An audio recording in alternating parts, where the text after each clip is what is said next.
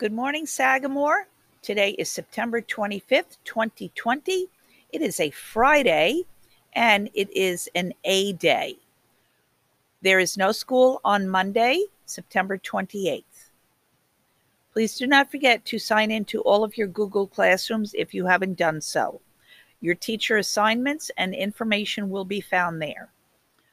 Your health daily health form should be filled out before you come to school. When you go to lunch, you need to bring your ID card with you. The library will open to lunch students on Tuesday, September 29th. You will get a pass from your teacher on duty.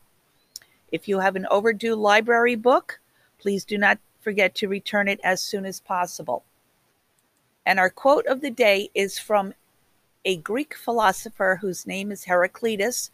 Uh, he lived in the city of Ephesus, which is in modern day Turkey, but at that time was part of the Persian Empire.